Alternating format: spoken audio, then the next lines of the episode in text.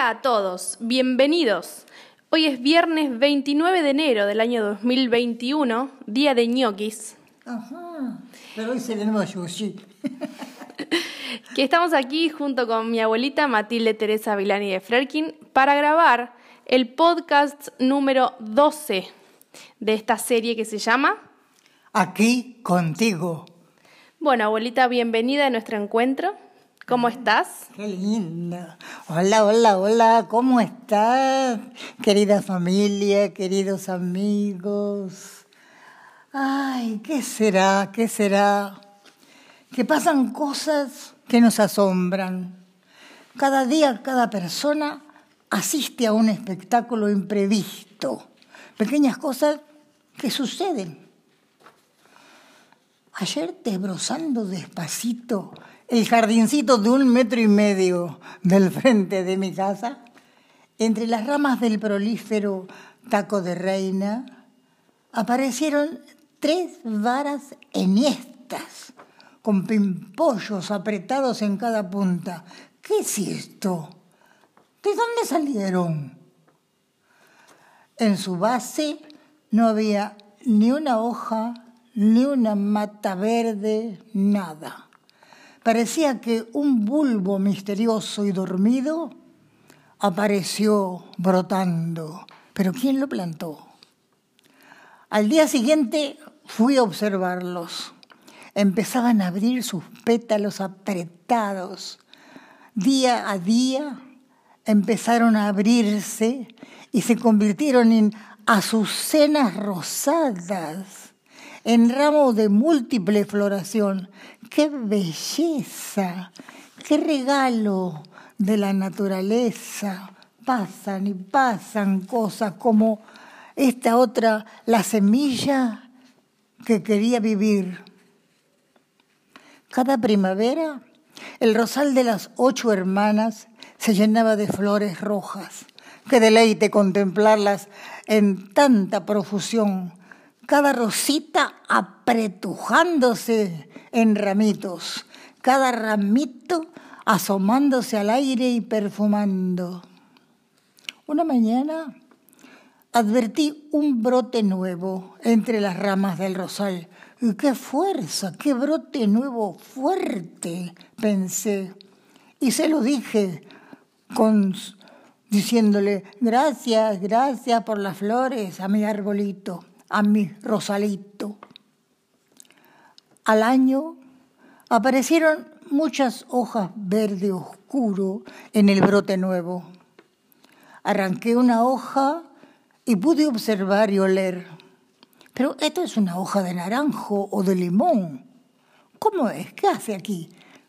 ¿Cómo nació? ¿Quién lo sembró?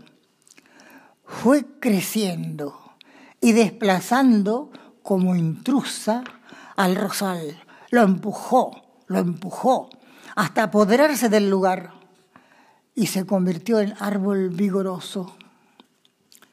Se llenó de azares y en el invierno de la pandemia COVID-19 se llenó de frutos, naranjas dulces. Cada mañana yo cosechaba naranjitas para mi jugo de desayuno. El rosal fue apartado, aplastado casi, pero acompaña a su invasor. Así que hay rosas y naranjas dulces. Abuelita, ¿por qué se llamaba el rosal de las ocho hermanas? Porque como florece en una inflorescencia múltiple, es como que fueran ocho florcitas en cada ramito. Entonces le llaman el de las... Tienen otros nombres seguramente pero yo lo conocí así, con ese nombre. Ah, bueno. ¿Y qué recuerdos nos vas a, contar hoy? Bueno, a ver, este Banjai. Ah, considerando que soy acumuladora de papeles y libros, de tarjetas postales y tantas cosas más, y cada vez que veo mis objetos entrañables, el recuerdo de lo acontecido cobra vida. Una postal de Austria recibida hace tiempo, con fotos de mi amiga Aida Banchay y su hijo esquiando, me trajo aquellos días en Buenos Aires, cuando los trámites que yo debía realizar en su casa de cambio derivaron en una hermosa amistad que aún perdura en forma epistolar. Su negocio de venta de alfombras en la calle Viamonte quedaba a pocos metros de la casa de cambio de su esposo en Buenos Aires. Yo entonces viajaba en tren hasta Retiro y subía la cuesta del Plaza San Martín hacia el centro, caminando, haciendo un recorrido diferente cada vez y me sentía una turista. Ella, Aida, me esperaba muy cordialmente. Nuestra amistad surgió por encuentros de mi esposo y yo con Aida y Diane y con Conrado y Blanca. Estos últimos son primos de mi esposo. Y como ellos también, como Conrado, eran oriundos de Budapest, en Hungría. Bueno, llegaba yo a destino, nos poníamos a charlar a tomar un rico cafecito. Aida es una persona muy agradable e interesante. Al rato llegaron al negocio dos jóvenes arquitectas, clientas, y fueron atendidas por el vendedor. Yo miraba extrañada cómo eligieron dos alfombras que me parecieron deslucidas, comparando las hermosas alfombras de textura suave y lindos colores aterciopelados. Aida me explicó que esas que eligieron las arquitectas eran muy valiosas, auténticas del norte de la India, realizadas por familias, que cada familia tenía su diseño propio. Hilaban la lana de sus ovejas, la tenían con tintas naturales y luego todos y tenían 70 nudos de lana fina por centímetro cuadrado. Eran suaves y delicadas al tacto y tenían una tradición. Cada familia, cada alfombra, en una esquina debía tener un defecto pequeño, porque perfecto solo Alá era la consigna. Cuando volví a Campana y les conté de mi entrevista, mis hijos se asombraron. Al rato viene a mí Celia, mostrándome su trabajo de caligrafía. Mami, está bastante bien, ¿no? Porque perfecto, solo Alá. Ella había aplicado, ¿no? Bueno, ahora te voy a contar un viaje a Portugal. Eh, las compañeras de Marta la esperaban. Estaba su regreso anunciado. Hola, ¿qué tal? ¿Ya regresó Marta de su viaje de 25 días a Europa? Dijo Susana a sus compañeras. Hoy vendrá. ¿Vendrá a clase? preguntó Delfina. Es probable, acotó Irma. Y llegó Marta con una gran bolsa y muy contenta. Saludó a todas las estudiantes del taller de italiano, quienes la recibieron afectuosamente. Bien, dijo la profesora, hoy daremos una clase especial de geografía y turismo a cargo de Martita. Ella empezó a contar todos los sucesos. El asombro de su primer viaje en avión, la llegada a Portugal, el encuentro con familiares maternos, la tía abuela, los primos, todos tan cariñosos y alegres. Visitó hermosos lugares, otras ciudades, y ella y Ernesto, su marido, contentos, no, paraban de decir, qué lindo es Portugal, admirados. Siguieron con el itinerario que habían estudiado, cruzaron a España, a sus diversas regiones, viajando hacia el sur, el encanto de Andalucía, y así iba enunciando, enumerando las maravillas que habían podido conocer y apreciar. Después repartió obsequios, souvenirs entre las amigas, postales, llaveros, cajitas primorosas, con estambres de azafrán. Azafrán español había traído. Bueno, ¿cruzaron el estrecho de Gibraltar? preguntó Delfina. Fue muy emocionante. Me imaginaba mirando el mapa no lo podía creer que estaba ahí.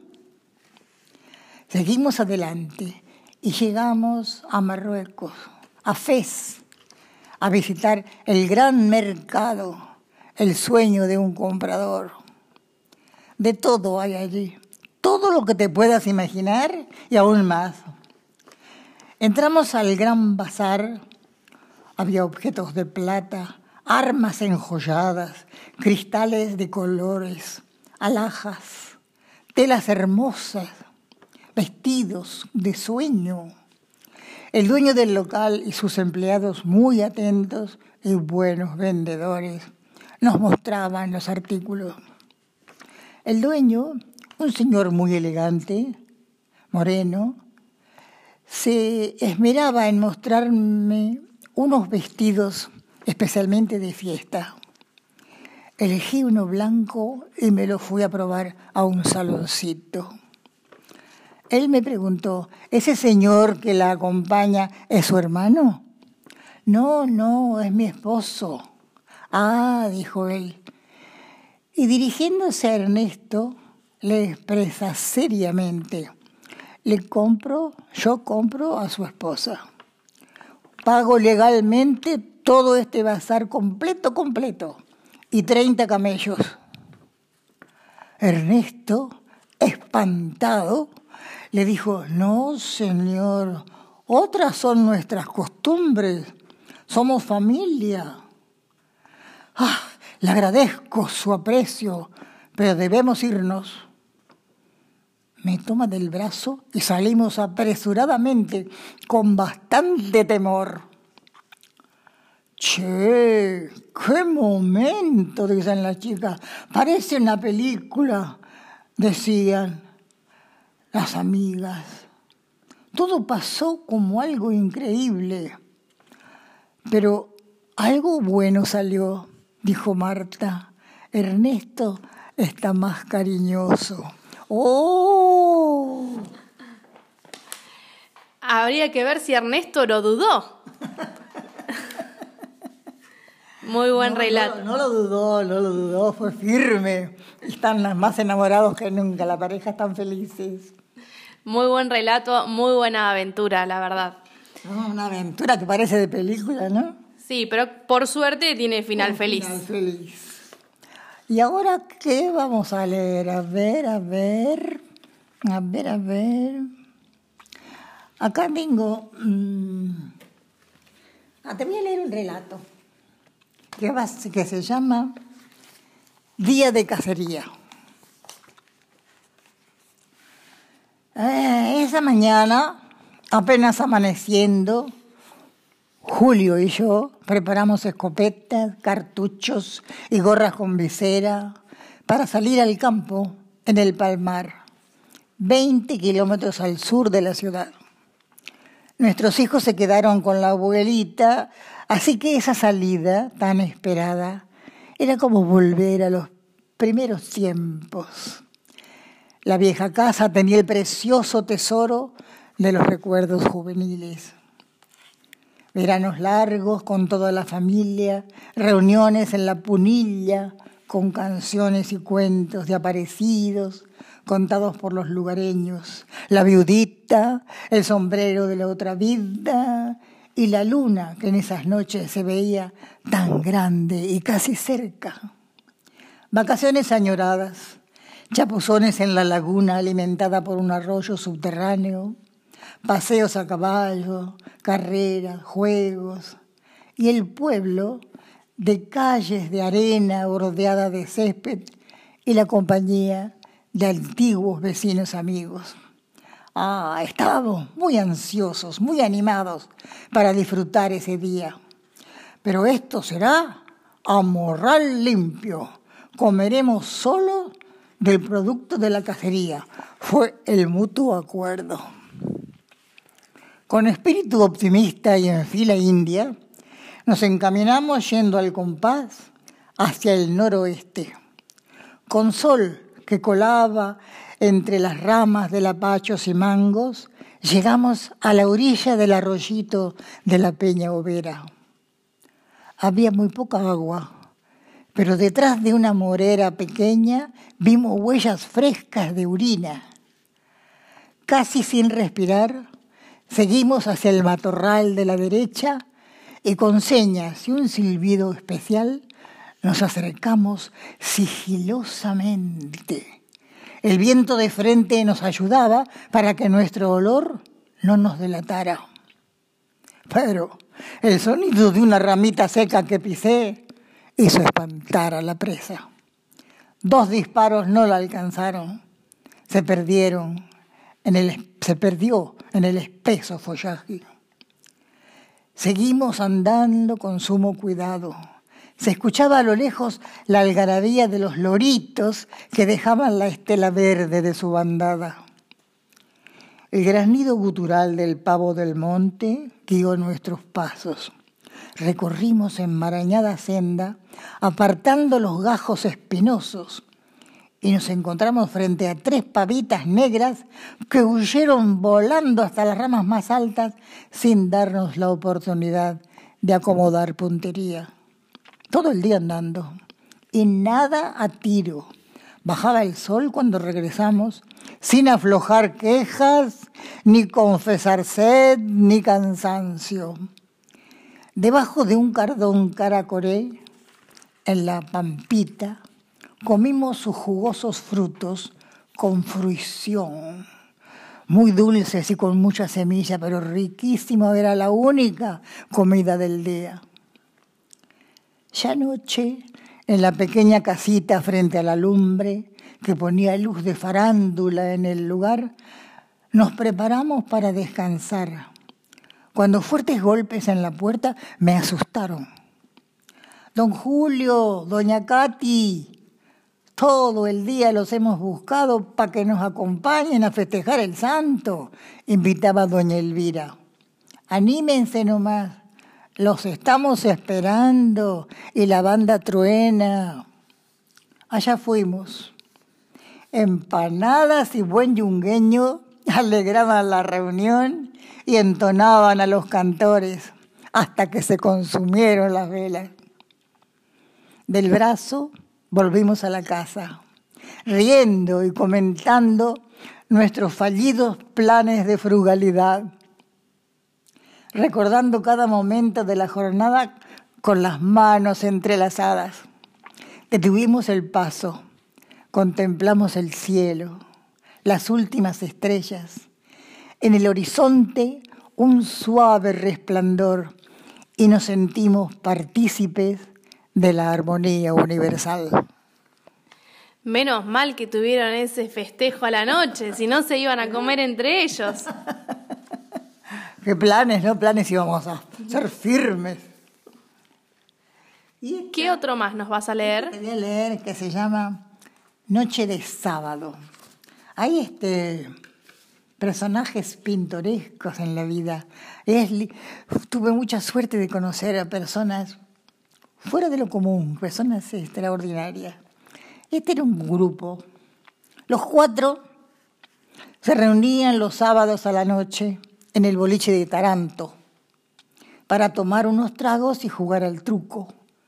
Infaltables a la cita, llueva, trueno y relampagueo. La mesa 3, junto al mostrador, tenía la marca de sus codos. La añosa superficie era mudo de sus charlas y de sus chanzas. Juan ejercía el liderazgo, ya que era el jefe de la cuadrilla primera de mantenimiento del tendido de rieles de la vía del norte. Los otros tres, Sipe, Jorge y Julián, aceptaban esa jerarquía y le tenían gran respeto. Pero en el juego del truco, no. Ahí defendían como fieras sus puntos y la partida de cada noche era un reto, diríamos, de gladiadores. También el convenio tácito de turnarse para contar sus cuitas y sus cuentos de fantasmas y aparecidos era considerado una señal de buena educación. Escucharse con atención anudaba esa amistad de larga data. Esa noche Jorge estaba de suerte. Le llegaban buenas cartas. Hizo una seña a su compañero y cantó 33 en la mano, en el último punto del juego. Con gran alaraca festejaron el triunfo. Jorge y Julián, su compañero, su pareja de truco, y exigieron el pago convenido. Los vencidos debían contar alguna historia. Banco yo, apuntó Juan.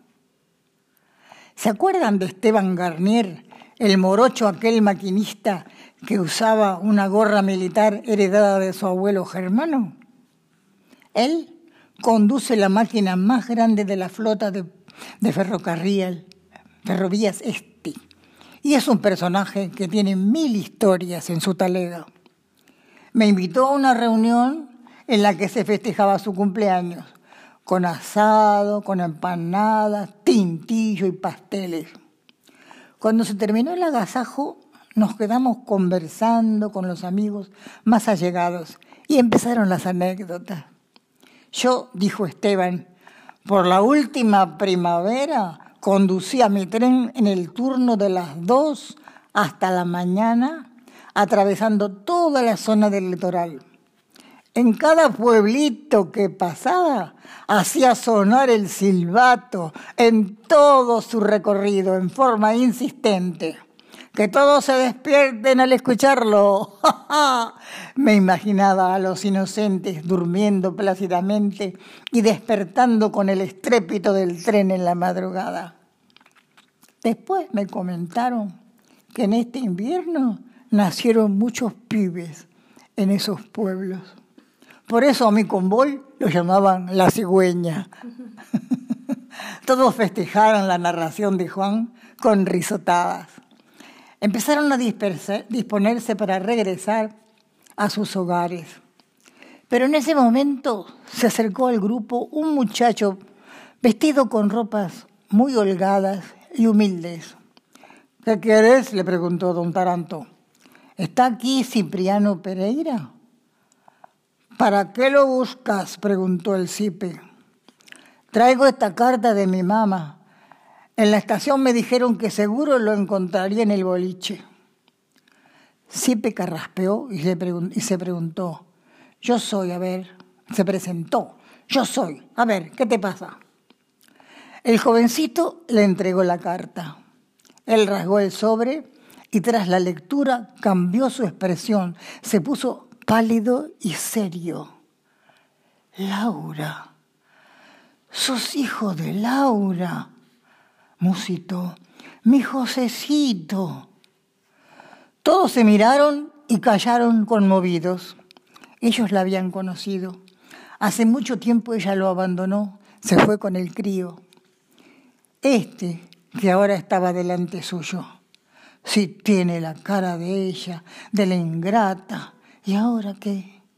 Muchos años los buscó, pero nadie supo dónde encontrarlos. Él se había resignado a su soledad en estos diez años.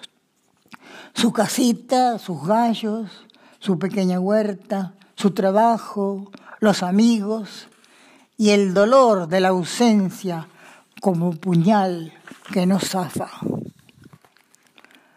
Me vine en tren para buscarlo, papá, porque usted es mi tata, ¿no? Mamá, antes de morir, me indicó cómo llegar. Pasamos lejos en el norte muchas penas, pero ella no quería volver por orgullo, pero más por temor y por culpa. Venga acá, mi hijo, la vida tiene sus trampas, pero no está solo. Aprendamos a luchar juntos.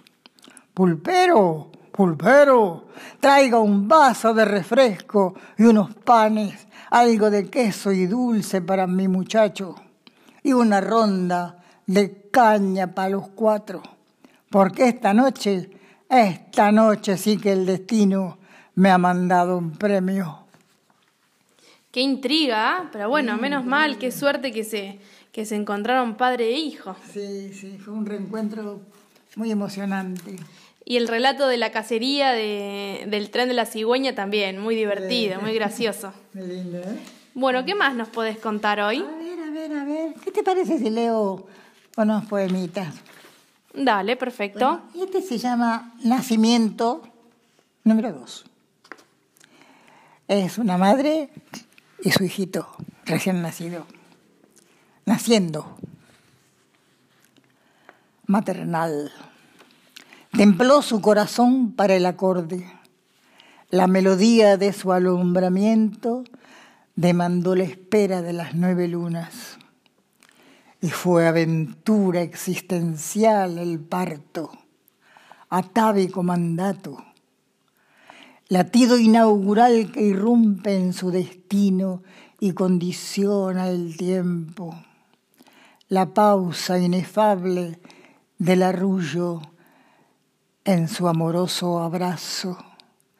Se asomó al universo y participa su íntimo milagro, compartiendo el secreto, fusión de identidad, madre e hijo, místico lazo. Mm. Y ahora esta es una mujer que le habla al Creador. Destinatario tú en este nuevo año que comienza. Aquí estoy, en medio de mis cosas, entrañables objetos que acompañan mi deambular de todas las mañanas. Cada una me habla de momentos, sonoridad que alternan en secuencias que fijaron su marca de lucha o de bonanza. No estoy triste, jamás estaré sola. Las paredes atajaron vendavales, la mesa, playa inmensa en estos días. Guarda cánticos, risas cascabeleras. La vajilla contiene en sus reflejos la mirada de aquellos y las voces alegres cantarinas de especiales festejos. Los amigos queridos que comparten los sueños, fantasías y trabajos son tesoros de valor incalculable, oro puro que brilla noblemente, enjollando la existencia en sus quilates. El fortín del amor amurallado guardó las banderas conquistadas y los hijos, los nietos, los bisnietos, salud, música, los libros, los colores, posesiones de la rueda del tiempo que llegaron como agua bendecida y llenaron el cántico sediento. ¿Cuántos dones, Señor, estoy agradecida. ¿Cuántos dones, Señor? Agradecida estoy. Hermoso, qué importante es agradecer y cuánto hay para agradecer todos los días. Sí, sí, tenemos mucho que agradecer. Y ahora nos vamos a tener que despedir. Bueno.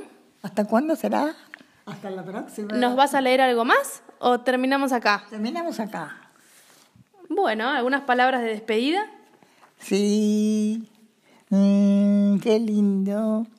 Me despido con el deseo de salud y paz para todos, bienestar, días llenos de actividades interesantes y mucho, mucho amor.